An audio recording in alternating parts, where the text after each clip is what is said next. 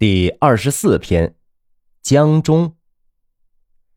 王胜于南游一夜呀，船停在了江心。睡下后，见江中月光洒泻，如白色的淑娟。他睡不着，便让童仆啊为他按摩。忽然听见船顶上芦席发出了声响，像小孩走路的声音，从船尾过来，渐渐接近船舱门口。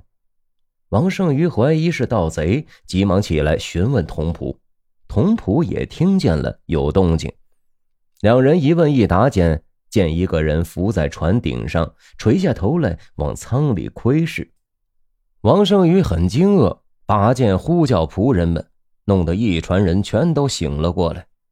王胜瑜讲了刚才看见的情形，有人怀疑他看花了眼。不一会儿，脚步声又响了起来。众人四下里巡视，渺无人影，只有疏星皎月漫漫江波而已。众人正坐在船上，忽见一朵灯笼状的青色火苗冒出水面，随波飘游。渐渐靠近船时，火却一下子灭了。这时候，却有一个黑人骤然冒出，屹立在江面上，用手攀着船走着。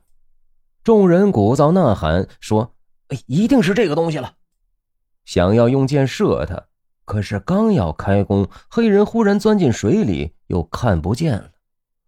众人询问船家，船家说：“呃，这里是古战场，鬼时常出没，没什么奇怪的。”听众朋友们，故事中的王胜瑜是真有其人的。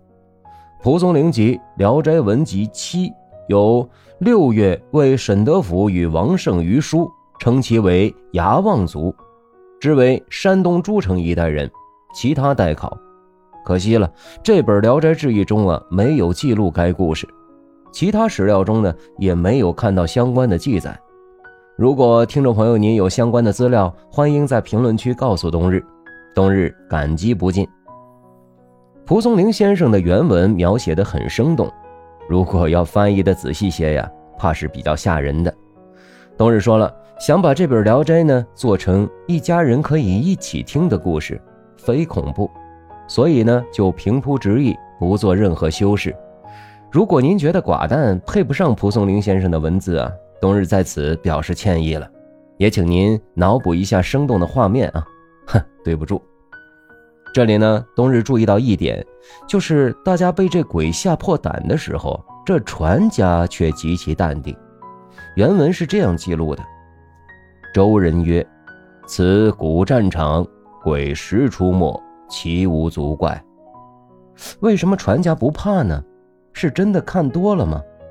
冬日想啊，这船家说到可能是战争的残酷，比水火鬼都可怕。水火无情，然而与战争相比，水火似乎就不那么可怕了。当今世界局部战争依然存在，战争地区呢，人们的生活中，在一些报道中都能看到。冬日也常常为之动容。人类的发展依靠的是团结合作。